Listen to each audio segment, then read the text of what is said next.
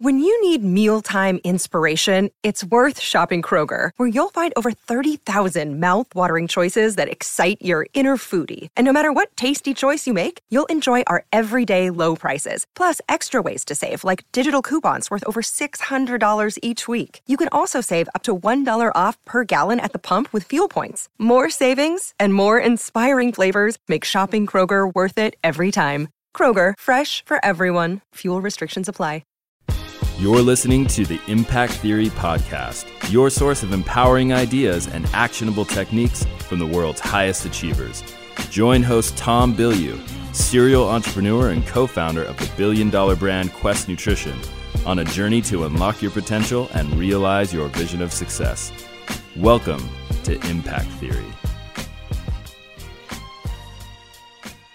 What is up, party people? I am here with my boy Jordan from The Art of Charm. As you guys know, I watch a gaggle of content, listen to a ton of podcasts when I'm prepping for the guests that we have on the show. And Jordan and Art of Charm is a place that I go almost every episode. And so I wanted to talk to him today about a guest that he's had that I am desperate to get on the show, and that is Neil deGrasse Tyson. So, my man, tell me about my boy Neil. Yeah, this guy, obviously, if you don't know Neil deGrasse Tyson, you got to just go ahead and Google image search, right? Because you'll go, oh, yeah, that guy. This man is super smart. I mean, when he walked into the studio to record, there was a giant gong because we recorded this. We recorded this nice studio in San Francisco, and he's like, "Can I hit this?" And I was like, "I wish we were already rolling." You know, he already he just has that cool built-in personality. We talked a lot about how a seasoned scientist can maintain childlike curiosity, why that's important, understanding the power of science to transcend some of our bias that we all kind of come with, and a lot about enlightened leadership. And I don't mean that in sort of this woo woo way, but really understanding the value of science, why science denial has surged so dramatically in recent years. I mean, we when I was a kid, you know, we knew the earth wasn't flat. Now people are like, "Oh, I don't know, it's a conspiracy." So we talked a lot about that. And he's just he's brilliant, he's interesting, he's entertaining. This was a really good episode and fun for me to do. Nice. All right, guys, you're definitely going to want to check that out. And Jordan, where can they find it? At theartofcharm.com is where we have a lot of our episodes if you're a web user of if you're surfing the web. Nobody says that anymore. Or, of course, wherever fine podcasts are sold, it is free. So you can search for us in iTunes or Overcast or Spotify. Just search for The Art of Charm, and there we are. All right, man. Thank you for joining me. Thank you. Hey, everybody. Welcome to another episode of AMA. I am your host, Tom Bilyeu, and I'm going to be taking your questions. So if you have a question, drop it in right now. This is my version of a lightning round, so I'm going to be answering as many questions as possible. So submit those bad boys. As soon as they pop up on this TV, I'm going to burn through them. Let's get a little crazy today. Let's have some fun. It's a Thursday. Why not? If you're in LA, my heart goes out to you. I'm so sorry. The Dodgers lost. Horrific, horrific news. I did not pay attention to that at all but nonetheless, I feel your pain. Hey, by the way, if any of you guys are fans of movies, TV shows, um, comic books, all that good stuff, we have a new channel, Impact Theory Studios on YouTube. Go check that out. We're going to be releasing another episode tomorrow. This one on Thor Ragnarok, doing our panel review only go over there if you guys are into movies and stuff like that. It's all about movies through the perspective of mindset, what you can learn, what you can take away. The Matrix changed my life, but it didn't change most people's lives. So we're putting together content that will hopefully show people how you can extract a ton of amazing meaning from stuff like that. All right, without further ado, today's first question comes from Daniel Breeze. Oh, I can't believe I didn't mention. Hey, we're on a new set welcome. Uh, very excited to be on this set. So, you guys will be seeing more and more of this as we go. You've already seen, if you've been watching the panel show um, over on Impact Theory Studios, you've already seen one part of the set. This is the other, which I'm beyond excited about, which is the logo wall. All right. Daniel Breeze from Facebook. Throughout my life, I've tried to do multiple things at the same time, which had absolutely nothing to do with each other. This led me to never being a master in any one thing. Thus, I found that it's best for me to focus on just one thing at a time. What is your opinion on what Ryan Holiday says about doing different things at the same time? All right, this is a reference to Perennial Seller, which is Ryan Holiday's most recent book. It's actually a really good book. Um, if you go to impacttheory.com, you can see my knowledge trail, which is all the books that I've read, actually in order that I read them as well. Um, check that out. And one of the most recent books, I think it's one of the last five that I read, was Ryan Holiday's Perennial Seller. And in that, he talks about the thing that kills most art from ever becoming a perennial seller, meaning that it goes on to sell for, you know, ages and ages, decades, a hundred years or more, is that people are trying to do multiple things that have nothing to do with each other at the same time. Now, when they add on each other, it can be very beneficial to have multiple things going. But when they are mutually exclusive, have nothing to do with each other, um, they basically cancel each other out. So um, that's why, for instance, with Impact Theory Studios, you'll see that it's still all mindset. So what we're doing here, we want to literally own mindset. When you think mindset, we want you thinking Tom Bilyeu and Impact Theory period. So everything that we're going to do is going to be around mindset is going to be about building your belief system, all that. Like that is it. That's our universe. That's what we want to own. Even when Lisa and I are talking about relationships, we're coming at it from the perspective of mindset, coming at it from how can you think about it? How do you construct a belief system, rules of engagement, all that stuff that allow you to move forward in an effective manner. So I'm totally down with what Ryan Holiday is saying. I think that you need to pick something and go deep, go hard on that. Don't uh, be all over the place. All right, this next one is, is from Risharaj Dar pretty dope name. Uh, hey, Tom, uh, could you give me advice on how to block out distractions when involved in studying to stop procrastinating and stay present? Yes, I can. So, first of all, I would put your headphones on.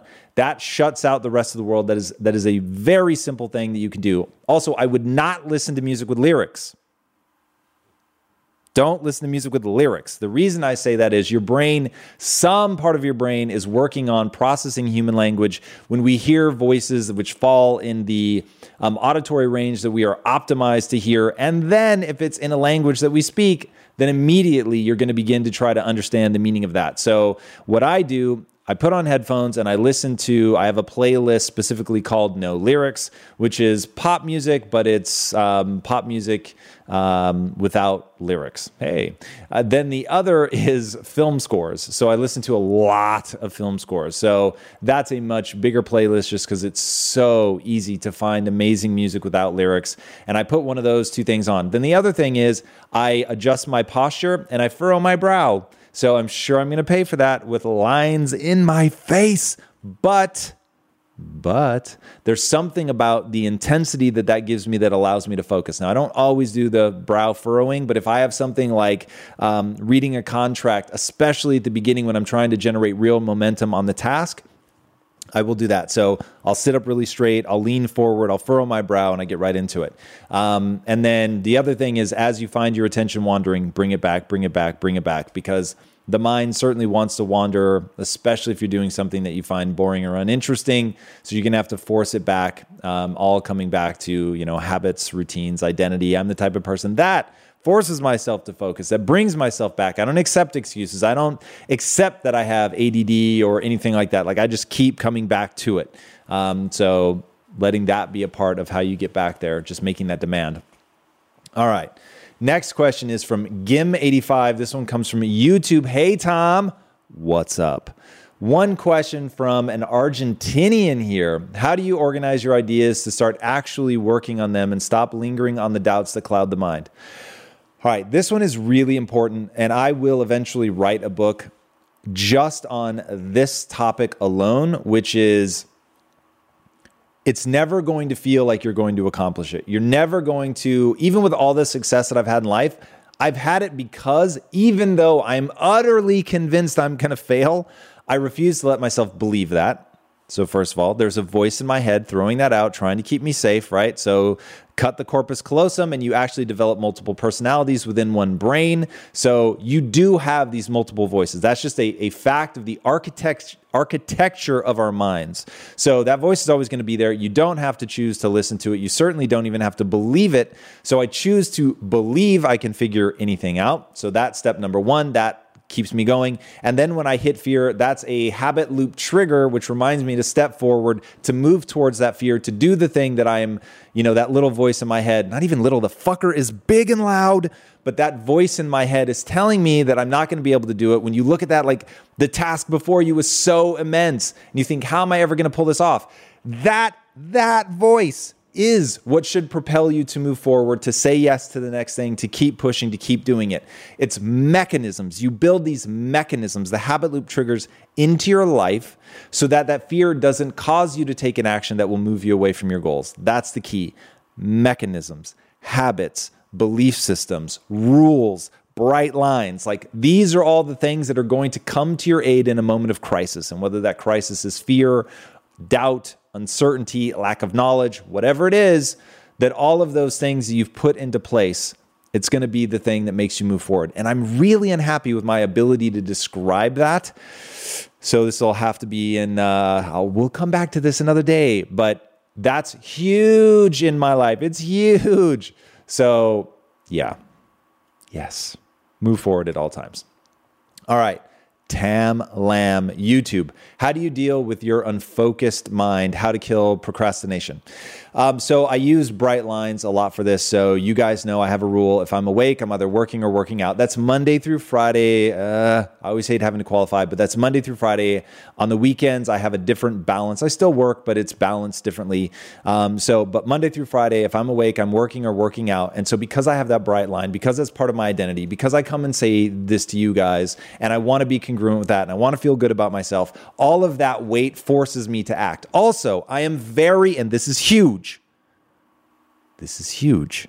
I have a very compelling future. I'm excited by what I'm trying to build. I believe in it. I believe I can make the world a better place. I believe I can become capable of more. And because of all of that, and I'm very excited about the idea of becoming better, more powerful, more capable, I own the things that excite me. I don't feel guilty or judge myself for them. Like, Getting more powerful excites me. Becoming capable of things tomorrow that I'm not capable of today is exciting. And I literally don't understand people who aren't excited by that. It's utter madness to me, but that is so thrilling to me. And I've seen that play out in my life in such powerful and incredible ways. Seven to 18 years ago now. 18 years ago, I was scrounging through my couch cushions to find enough change to put gas in my car, and I come to you live from a mansion in Beverly Hills with a set that we built. This is in my fucking house. Like, this is all crazy to me. And because it is such a huge gap from where I started to where I am today, it's like I, to quote 50 Cent, I came in the game humble. Can't nobody tell me shit now. So 18 years ago, you might have been able to convince me that simply believing that you can figure things out is stupid. And I would have been like, oh my God, maybe you can't do whatever you set your mind to. But now I am utterly convinced because I've seen it play out in my life. So get compelled by your future. Be excited that you can figure things out. Make sure the thing that you're trying to figure out is something you care deeply about and you won't want to procrastinate. All right. Question of the day Dan Clancy, this is from Facebook. Have you ever gone down a rabbit hole of research only to find you have the same conclusion as when you started? Of course, many, many times. Um, yes, there it is. And don't be discouraged. Uh, sometimes that's just what you have to do. You go down, you open yourself up to being changed, but at the end of the day, it didn't change you. Um, the key is to go, open, go in open to being changed, uh, but not everyone is going to convince you. Uh, question from Mortensen B. Kasoma. This is from Facebook. Hi, Tom. I have brilliant ideas. Did I give anyone else pause? Uh, I have brilliant ideas, including a book I am writing now, except I am an iconoclast, thinks different, and seems people won't understand my point of view and what I would want to communicate to them. People are used to the conventional, normal way of doing things. How can I break this pattern in these humans and get on top? Um, I'm going to take a drink of water really fast.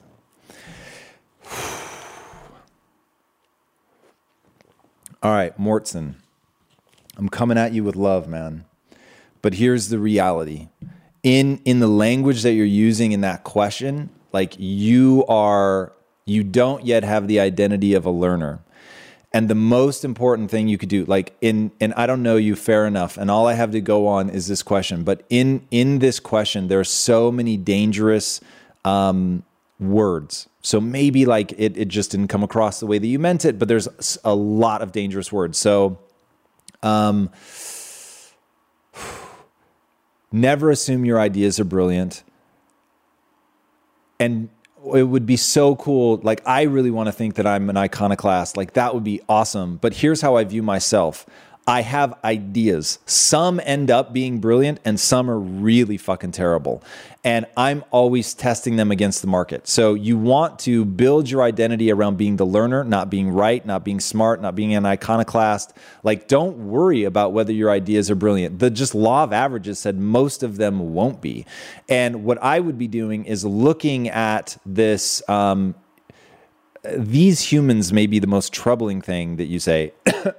so meet people with compassion and love. And if people, if you have a really awesome idea and people aren't getting it, you have to own that. That's you, man. You've got to accept that you're not communicating in a way that those people can understand you, that they can hear you.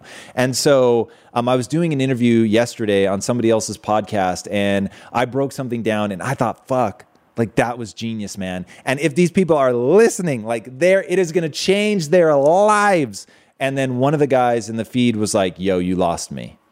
And at that point, I did not think, well, that guy's an idiot. I thought, wow. Like I thought I had gotten to like this really clear way of explaining it. And I realized I hadn't because if I had, he would have understood. So I'm taking ownership of that. So here's the hard truth you don't need to uh, break the pattern in these people. You need to recognize that that's how people process. And if you really are an iconoclast and you really have brilliant ideas, your job now becomes to convey them in a way that people can actually understand so you can help them and change them.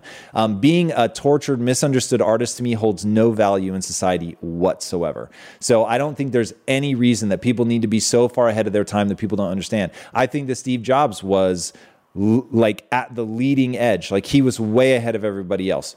But he had a way of making it accessible. And because of that, he built the most um, valuable company on the planet. So that's somebody who said, I have to figure this out. I have to learn how to communicate with people. So, man, really, really open yourself up that you're going to be wrong a lot. Open yourself up to the most powerful thing you could have is humility open yourself up to to loving being wrong because then you can identify where it is that your communication is breaking down.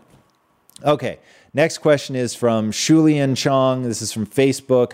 What will you tell a 30 year old having a stable job but always wanted to do her own business, but yet fear the opportunity cost of having to give up a stable career?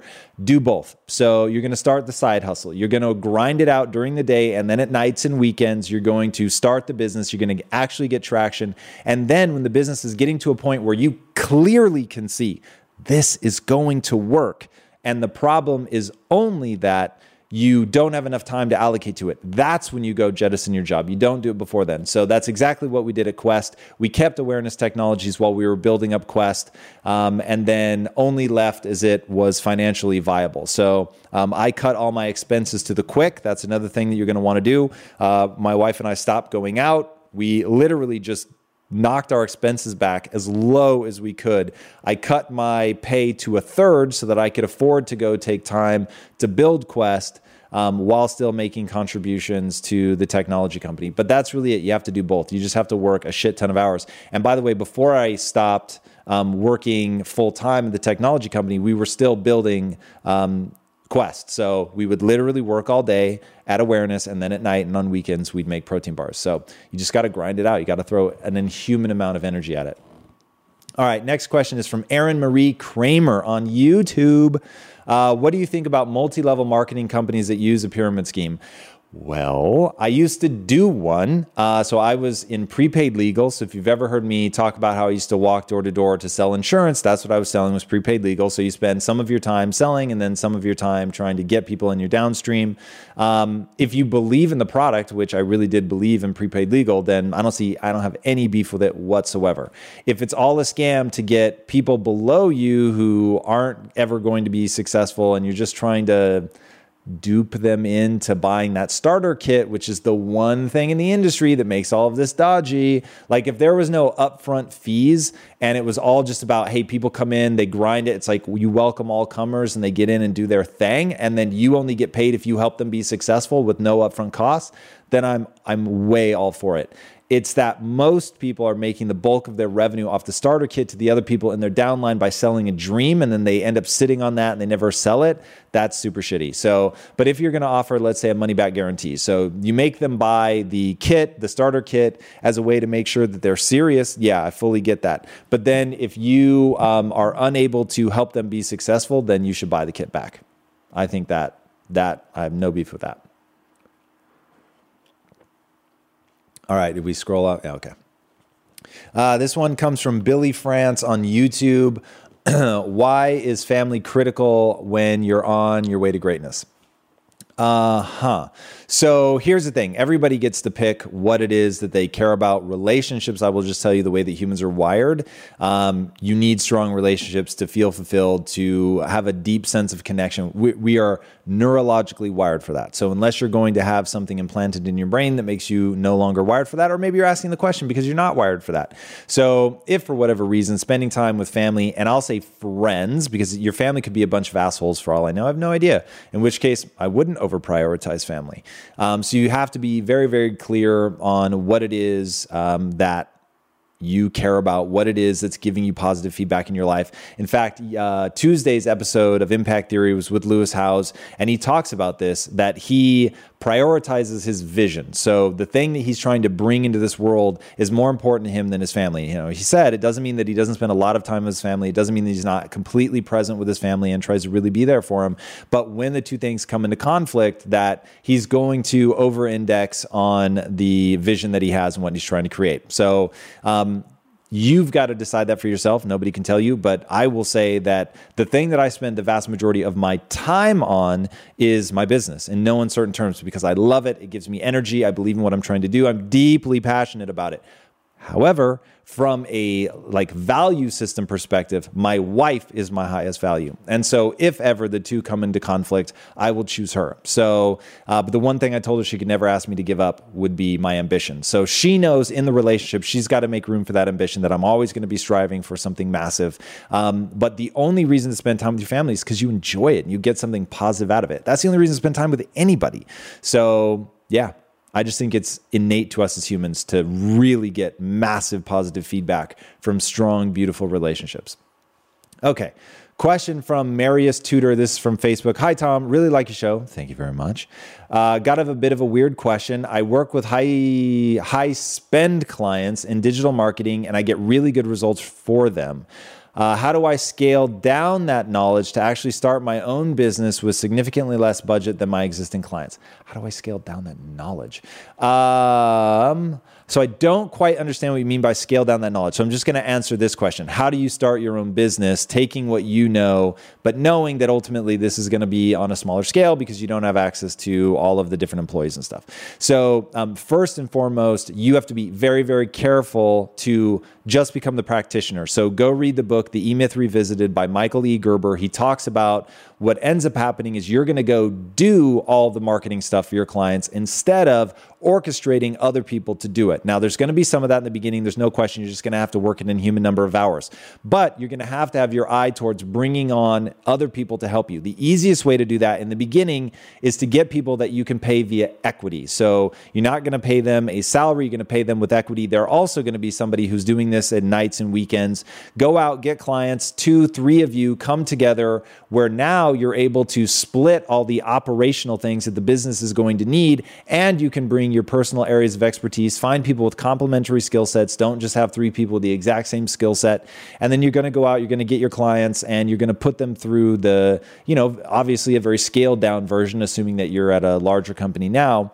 Um, but you should be able to, if you're willing to reinvest all of your profits, you should be able to very quickly bring on other employees if you're really able to deliver results. And I want to say everything is predicated on that. If you have high spend clients with a good margin and you deliver good results for them, and those results are because of you and what you know and understand, then it's a nights and weekends to begin. But I would expect if you're really delivering results, this is a six to 12 month, like hardcore nights and weekends endeavor. And then you should be able to start bringing on employees. Um, if you're really getting results, get a few people to help you so it's not just you, offer equity and not pay. And there you have it. And there's ways to structure the equity so that if they're not pulling their weight or whatever, that you could, you know, by majority vote or whatever, um, remove them from the company and if they're not pulling their weight. So just make sure all of that's laid out very clearly. Everybody understands it and agrees upon it ahead of time to avoid uh, any trauma. All right. Question is from Lester Vitaya, Facebook. Do you really think one needs a chip on his shoulder to stay motivated, as one of your past videos suggests? I really hope my past video does not suggest that. I hope my past video makes it abundantly fucking clear that yes, if you want to play on the world stage, I do not believe you're ever going to get there without roughly 20% of your time being used leveraging what we'll call the dark side or a chip on your shoulder because I think the beautiful things in life only take you so far. So, this is based on um, studies that have come out that show if you've got somebody that has to endure pain and if you're building a business or trying to succeed at the highest level, I promise pain is coming for you. The only way to um, get people to push beyond what the normal person can push beyond is allow them to express and internalize anger, rage. So put somebody's arm in a bucket of ice. This is one of the real tests they did. Put their arm in a bucket of ice, tell them to leave it there as long as they can. Let's say, on average, people can leave it there for seven minutes and 22 seconds. You want them to be able to do it for 10 minutes plus, let them get angry. As it starts to really hurt, let them yell and swear and really get pissed off, and they'll be able to keep it in. I think it's roughly 30% longer. So it has a massive impact on your ability to push through pain. So I think humans are just wired for both. I think if you spend more than 20% of your time there, it is going to corrode you in no uncertain terms. So I'm not saying turn yourself to the dark side, become an angry person. Like, no, who the fuck wants to live like that? And who wants to be around somebody like that? 80% of your time should be spent on the beautiful things that you want to do, the things you're grateful for. I, 80%, kids, it's the vast majority of your time. But for very acute moments, I think that you do want to leverage your capability to get very focused, angry. There's there is intoxication in rage because there is so much certainty. There's so much clarity. You know exactly what you're doing, and you manifest a physiological response that's going to allow you to push through. So there it is. By the way, if you hate spending your time there, no worries. Either go out and try to prove me wrong, which, hey, that would be amazing, or B, just don't try to play at that level. There is no moral obligation to work um, as hard as I work, to spend as much time and energy on this as I do, to be willing to dip into the dark side. Like, you don't have to do that. Um, but if you want a real treatise on the power of the dark side, read Tim Grover's Relentless. Um, he's the guy that trained Michael Jordan, Kobe Bryant, Dwyane Wade, uh, just a lot of of the greatest of all time in basketball. And he said the one thing they all have in common is they're able to tap into that dark side. And I, yeah, it, that has certainly been true in my own life. Um, so that's my answer. All right. Question from Abalash Volati. This is from YouTube. Tom, it feels so good to watch your videos, but it is now becoming a problem. I get a dopamine hit every time I watch one of your videos and I end up procrastinating. How do I prevent this? So you've got two options. One, don't watch the videos and just fucking grind it out. Two, allocate some period during your day where it's like from this time to this time, if I've gotten XYZ done first, then I will watch these videos and then I will immediately take action. So that's what I do.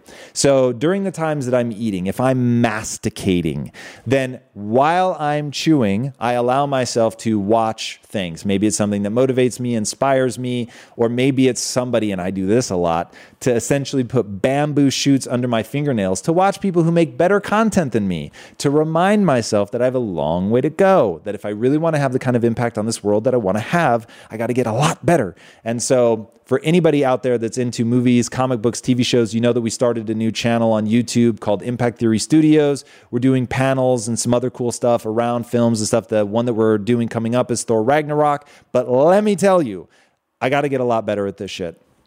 So a lot of times I'm watching what are other people doing in this world because I'm going to beat them every single one. So you can see for me, I watch things that not only motivate and inspire me, but I plan to take action immediately on this stuff. So while if I've done my morning routine as I should have and I've gotten important things done and I'm moving things forward while I'm eating, then I allow myself to watch that stuff. Okay, so next question is from Satyam Singhal. Yeah, yeah. This is from YouTube. How do I be fearless in public because I feel dumb when I speak or open up with my opinions at times? I would like to address this. Okay, so um, you're never going to become fearless. So let's start with that.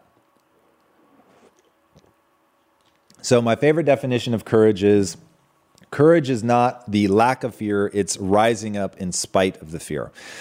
That's what awaits us all. There are going to be things that freak you out. You're going to be afraid. There's no question. You just have to have a a belief that you move towards the things that fear you uh, that you're afraid of. So part of the reason that I think that's true is the reason that you're afraid is there are real stakes, there are real consequences, which means if there's real stakes, real consequences, if you get it right and do well, then there's positive opportunity. I look at all of life as practice and not performance. So it's like, hey, here's an opportunity for me to practice. There are some stakes to this. I really hope it goes well, but if it doesn't, no worries, there'll be another opportunity because I'm always moving towards that opportunity. I'm always trying to create that opportunity. In fact, I have a meeting today I'm not going to go, I'm not going to talk about it, but I'll give you vagaries. So there is a celebrity who um, I basically just kept telling everyone. So I know this person, I know their team pretty well. And so I just kept telling them, this is what I'm doing. I want to do something with your boy. I want to, this is it. This is what I want to create knowing that if they say yes and they take the meeting, now I really have to figure this shit out and I really have to go convince them. And today's that day.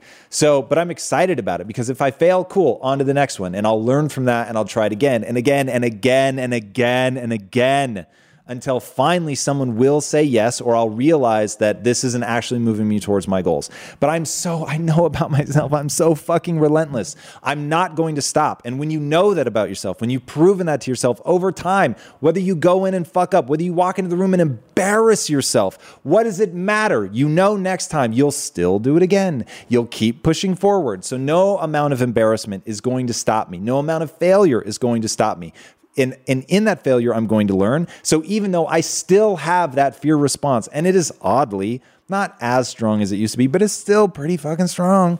I know about myself that I will keep pushing forward. I will keep creating opportunities. I will keep telling people what I'm doing, even if it means I get embarrassed somewhere along the way because I failed to do it. Because I know in the end, it is a winning strategy that's been employed to great success, not only by myself, but virtually every person who's ever been successful ever at anything. So it's a winning strategy. Embrace it, play the long game, and remember, like Jim Carrey said, until somebody tells you this is the night, man. If you crush it tonight, your career is set. And if you fail tonight, you're never to make it. Until you fuck that up at least five times, you haven't even gotten started. All right. Next up is from Nadia Nareen. This is Facebook. Hi, Tom. I've been unemployed seven months now, and the job market is really bad. Companies here are quietly sending people home due to the downturn in the economy. The last couple of days, I woke up really anxious and panicked because, well, frankly, the money is running out.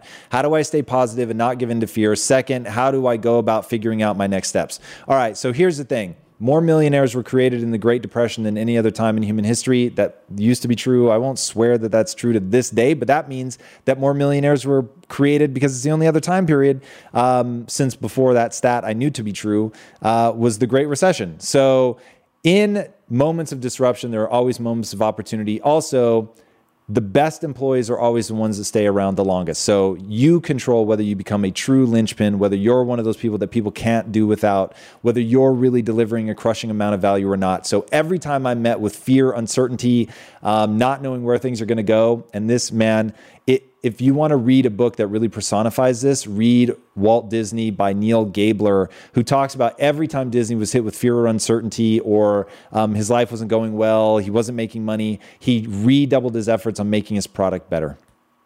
Let me say that one more time.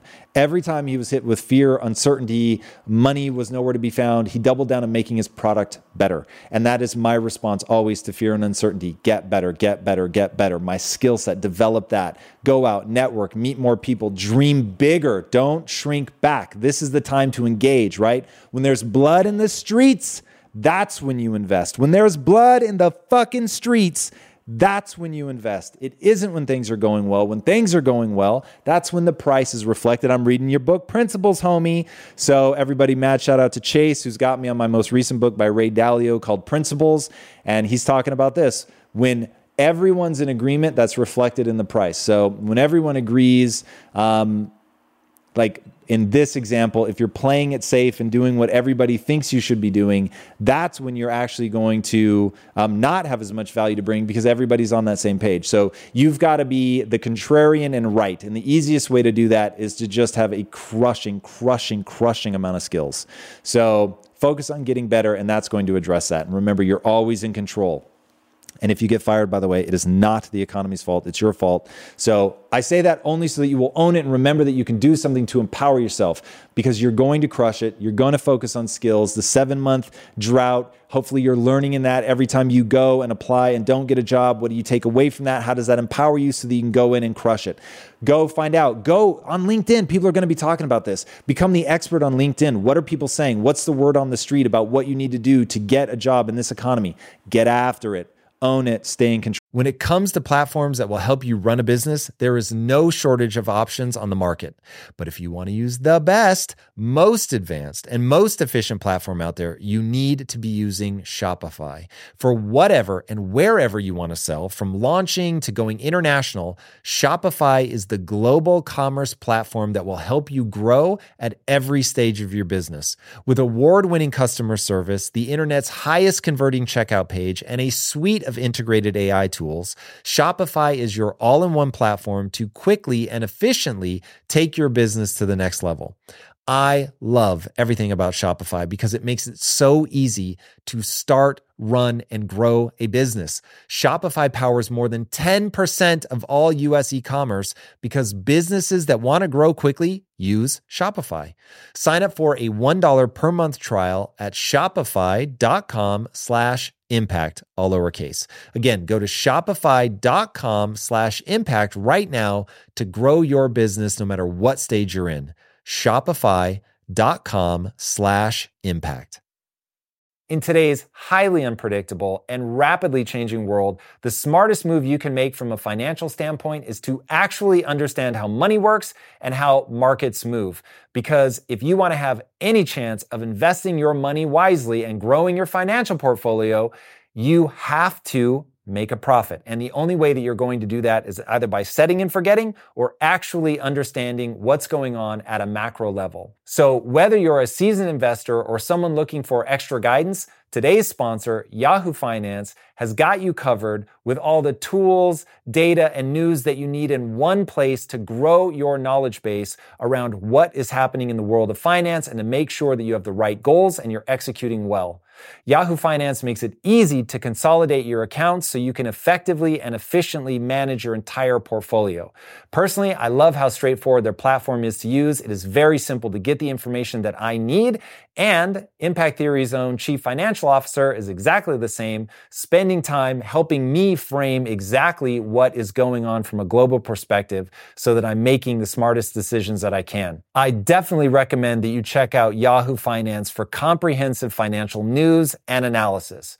Visit the incredible brand that so many great investors use at yahoofinance.com. It's the number one financial destination. yahoofinance.com. Once again, guys, head there now, yahoofinance.com. If getting your hands dirty and taking good care of your car or cars is a passion of yours, then eBay Motors is here for the ride. Because I'm sure you remember when you first saw the potential in that beauty. And then through some elbow grease, fresh installs, and a whole lot of love, you transformed 100 thousand miles and a body full of rust into a drive that's all your own. With over 122 million parts for your number one ride or die, you can make sure your ride stays running smoothly with eBay Motors.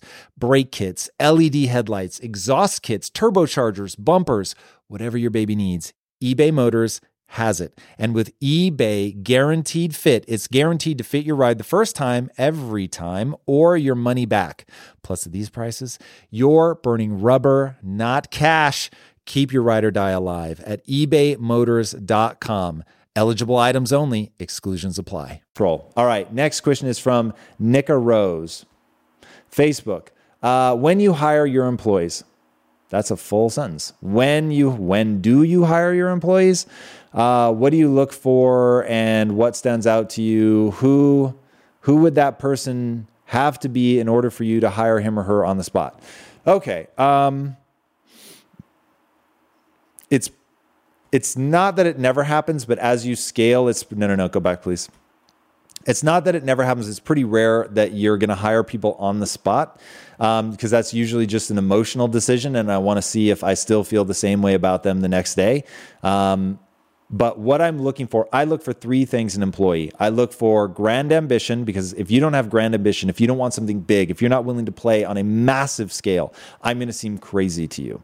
Uh, the next thing I look for is drive. I am not interested in empty dreamers. So drive to me is another word for grit. I need people that are really going to stick it out. That you're just you're so hell bent to make it happen that you'll fight through boredom, you'll fight through failure, you'll fight through embarrassment, all of that, and that you really want to get good, and that you're making huge demands of yourself. That's absolutely critical to me. Um, and then the third thing, and this is the thing that I think makes our company a little unique is that I'm looking for people with compassion. So I'm looking for grand ambition, drive, and compassion. Normally, you find grand ambition, drive, and competitiveness. And I want people that are compassionate. I want people that want to play as a team. I want people that have competitiveness in them.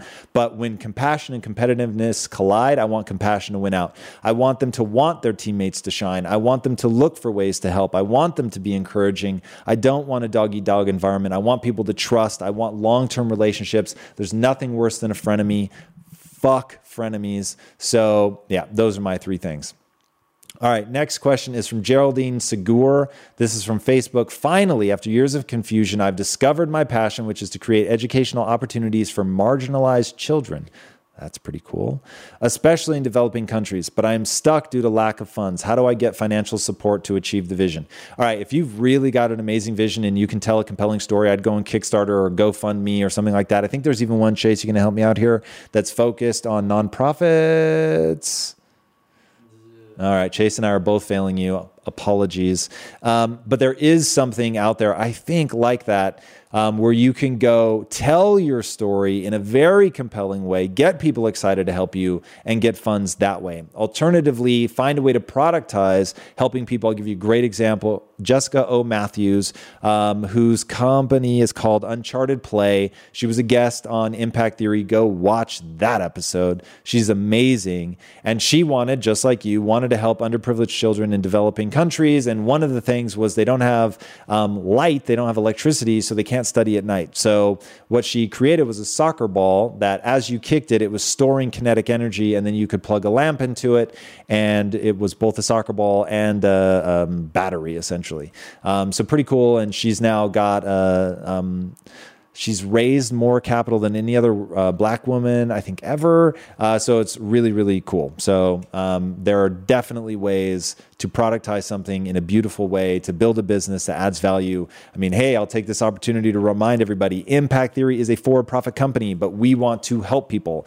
Um, but hey, speaking of for profit, go right now to shop.impacttheory.com, buy some what we call self signaling items. So shirts like, that, oh my God, Chase, you didn't even remind me. So do the work is one of our shirts. So if you want to help kids, you got to do the work and you can pick up a shirt right now at shop.impacttheory.com. Get on it. All right, next up, aha, aha, aha. Is there another way to say that? That's amazing. All right, aha ni, incredible name by the way. Uh, Facebook. How can I let go of people that are very important to me, but decided not to care for me anymore?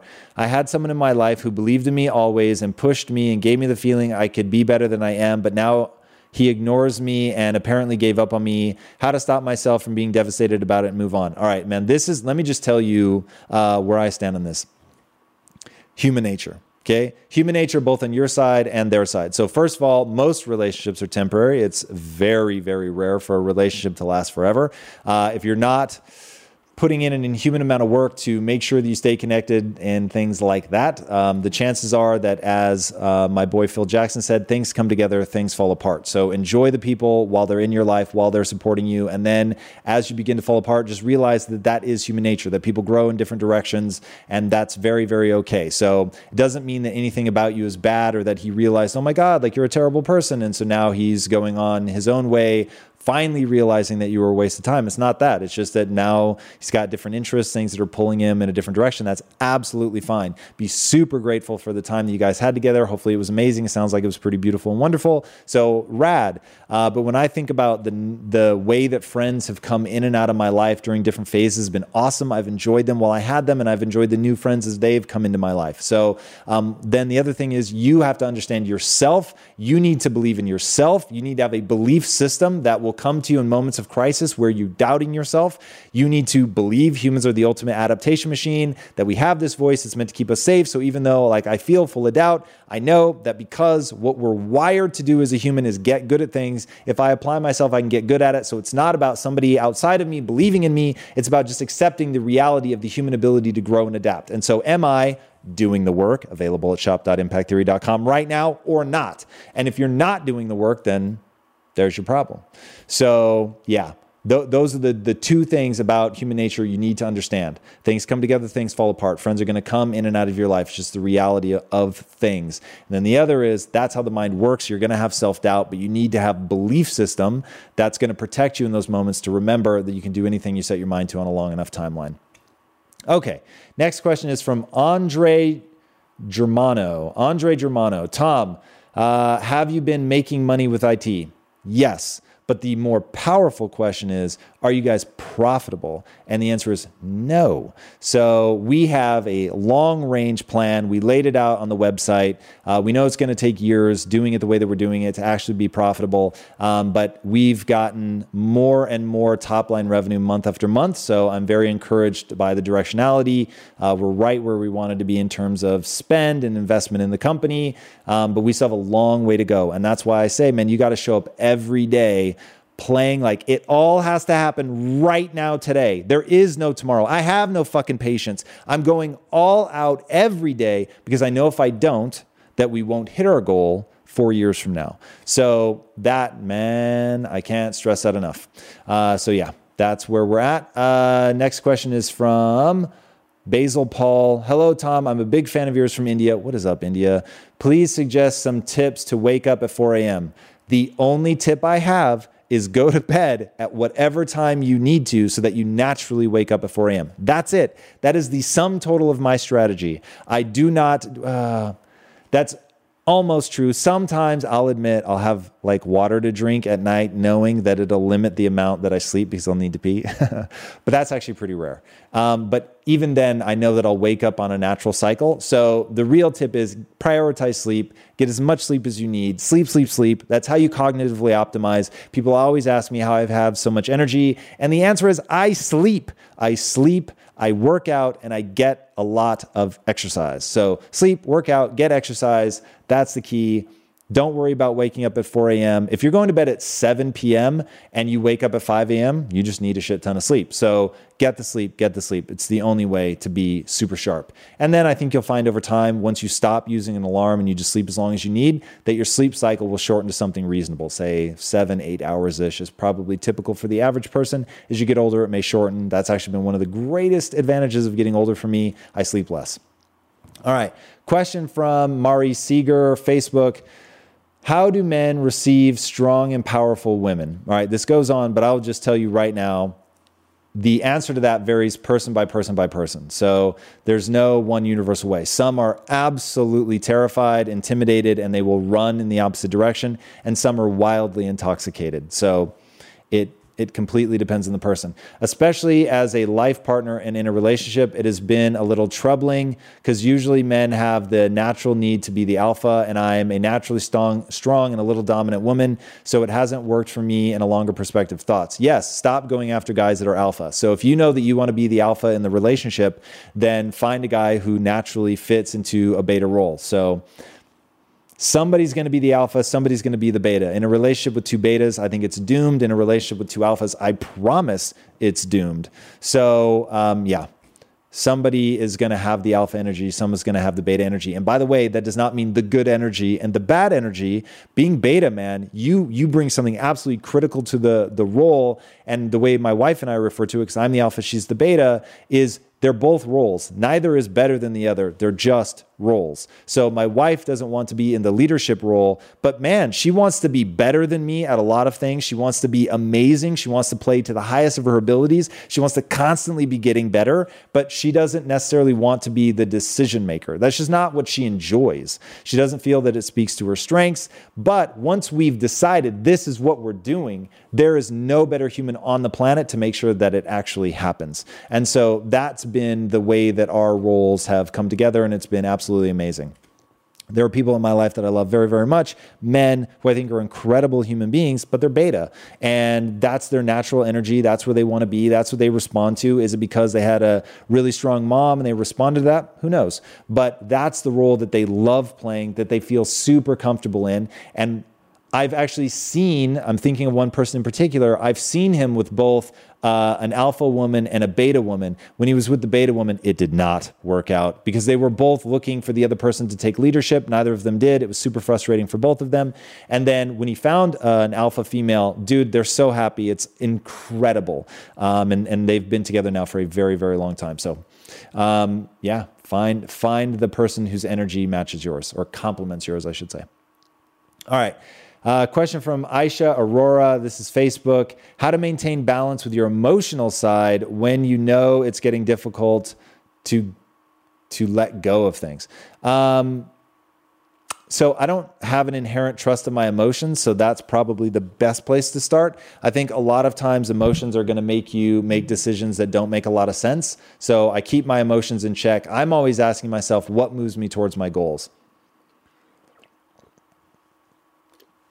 And usually the thing that moves me towards my goals is not to be emotional. And so I, um, I let go of those things. I literally will deep breathe them away because I don't believe that my emotions are more true than logic, um, which is where I think a lot of people go. Like emotions seem real, they're visceral, you're experiencing them, you're going through it. They think because of that, lo- logic feels so cold and distant, and it's just like me, like doing a math equation. That's not how I see it. There are things in my life that, on a macro level, are just true. On a long timeline, are true. Like that's the course that I want to walk. So rather than getting lost in that emotion and giving into that and thinking just because it comes with a neurochemical cascade that I have to ride that wave, um, I know that there are things you can do from just a, a physicality standpoint to immediately negate an emotion. I know that you can meditate stress and anxiety away. There's never been a time in my life, and I've been through some crazy shit there's never been a time in my life where meditation didn't take me to exactly zero stress and anxiety. Now that doesn't mean that once I stopped meditating that it didn't start creeping back up, but every time I could meditate my way to absolute zero stress and anxiety. So, and then the more that you do it, obviously, the longer the periods where you that continues even after you've stopped meditating continues. So, if at first it's only while you meditate, and then it's while you meditate plus 20 minutes, and then it's while you meditate plus two hours, and then it's while you meditate plus 10 hours, and it's while you meditate plus two days, so on and so forth. Like you just keep meditating as that time gets longer and longer. So there are things that you can do from a physicality perspective that are going to help you break those emotions. So that's what I would do. All right. Next question is from Brian Rotkamp, Facebook. Greetings from New Jersey. What's up, Jersey? I was listening to Charles Duhigg, I dig that guy, um, talk about the power of habit. He spoke about the problem of going down cognitive tunnels and over focusing, which distract us from what is important. Any thoughts on staying out of them? Um, so again, I'm I'm pushing everything against or running everything through the filter of does this move me towards my goal or not? Um, if it does, then I'm going to do it no matter how boring, hard, difficult, whatever. And if it doesn't, I'm not going to do it no matter how much fun, pleasurable, whatever, etc. So that, yeah, I mean, he's absolutely right. You can overfocus on anything, and the the problem is, for me anyway, there's so many things that I'm passionate about, I'm excited about, that I really want to do, that it's really coming down to choosing them. And I've heard this said, I don't remember by who, multiple people actually. You can do everything, just not at the same time. So you're going to have to do them sequentially. So, yeah, you got to decide what's the thing I'm going to focus on right now. What's the thing that's most likely going to take me towards my goals? Go after that. All right. Next question is from Johannes Sturmer. Johannes Sturmer. Uh, what were your most embarrassing moments in business and how did you handle it? Well, my most embarrassing moment in business was when I was trying to uh, build Bilyeu Photography, and I was work. Oh God, this is so embarrassing. I even hate telling this story. Uh, I was working a party and I was using a camera that I didn't really understand, and I wasn't smart enough to spend however long it took. And this is pre internet. So I wasn't smart enough to take the time to really learn and figure out the camera. And there were some times, for whatever reason, where the flash would not go off. And if the flash wouldn't go off, it wouldn't take a picture. I didn't know why. And there was, it was unfortunately not a great camera. And so there was no full manual. So there's no way to force it to take a picture. So basically, if it thought you were taking a bad picture, it just wouldn't take the fucking picture. So here I am, not being able to put it in full manual mode. And I'm at a party and I have got to take these pictures, and these two or three women are staring, waiting for me to take the picture. It won't take, it won't take, it won't take. And my answer, my solution to this problem brace yourself, Chase, was to make the click sound of the camera with my voice. that haunts me to this day. That is so embarrassing. Like, ah. But nonetheless, it's true. That's what I did. That is by far, I still think that's the most embarrassing moment of my life, period. I can't believe I did that. They obviously knew that I made the clicking sound with my voice. Uh, I didn't fool anybody. Oh, dear God. So, uh, and how did I handle it? I, I, honestly handled it by skulking off in shame. That's what I did. And by being haunted by it till this very day. But I leverage it and I tell people that story so that when I say I did not show early signs of promise, I mean it. I was doing stupid shit like that, and I had to learn all of these lessons the very hard way by engaging deeply, by reading, uh, by having a growth mindset, all of that. Because I didn't have a growth mindset back then. Otherwise, I would have just said, "Hey guys, I'm so sorry, I can't figure out my camera right now. Uh, give me a second. But because I was trying to protect my ego and I didn't want to be embarrassed, I ended up doing the most embarrassing thing ever. All right, question from Alex Ashman YouTube. Can you talk in depth about why suffering is necessary for self discovery and why almost all successful people have gone through some sort of suffering?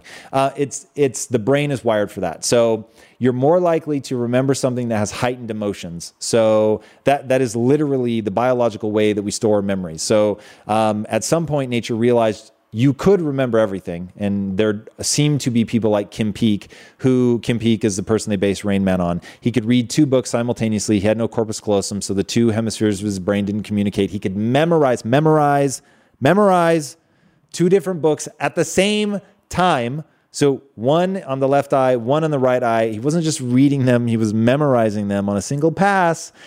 So you really can remember everything, but it's a terrible strategy. So you've got to know what's more important than the other thing. And the easiest way for the brain to do that is heightened emotions. If something triggers something in you, danger, threat, those are clearly things you're going to want to remember. So if you narrowly avoided getting eaten by a tiger, hey, the next time you see orange moving through the bush, turn and run. So that is a memory you are not going to want to forget.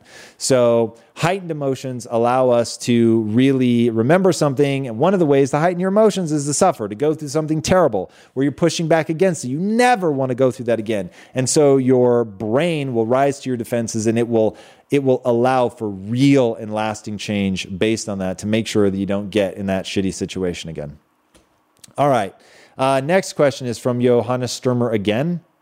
Uh, when you invest in an, in an idea from someone else, what qualities do the people who have the idea must have? Uh, literally nothing. They need to have an idea that I can realize is right, that is actually going to move me towards my goals. So, man, I will take a good idea from anywhere, from anyone. If somebody walked in right now that, like, wanted to kill me. They hated me. They had made an entire video series about what a jerk I was but they have an idea that I can use, I'm going to use that idea. You've got to be able to separate the message from the messenger. If the message is good, use it no matter what. All right, next question is from Christian Arroyo, Facebook. What happens when you have more drive and ambition than the employees you get jobs with, and eventually it does not work out because you seem to be more on top of things than they are, and it does not work out? What? Chase, do you understand that? What happens when you have more drive and ambition than the employees you get jobs with?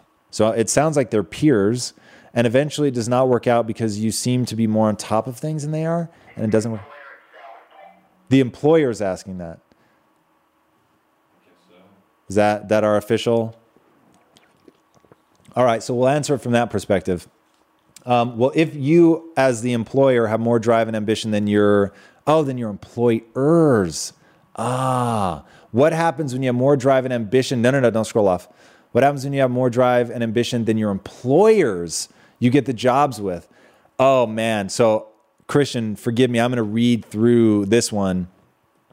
It is entirely possible that your employees are absolute psychopaths, but I'm going to guess if you ran into that one time in your life, that would be shocking first of all. Second of all, it sounds like this keeps happening to you. So I'm just going to I'm going to help you out, man. It's all your fault. So my father-in-law when I first met them, he was trying to give me business advice cuz he was paranoid that I was going to make his daughter poor forever. And so he gave me the best piece of advice that he had, and it went like this when you go into a room, make sure you know more about whatever is being discussed than anyone else in the room. He said, This is going to be how you get ahead with your boss. So go in, if they have a meeting about something, make sure that you research it so well before you walk into that room that you actually know more about the project that they're trying to move forward as the lowest guy in the totem pole than they do. He's like, When you do that, you're going to move rapidly through the, crum- the company. And do you know what my dumb ass said?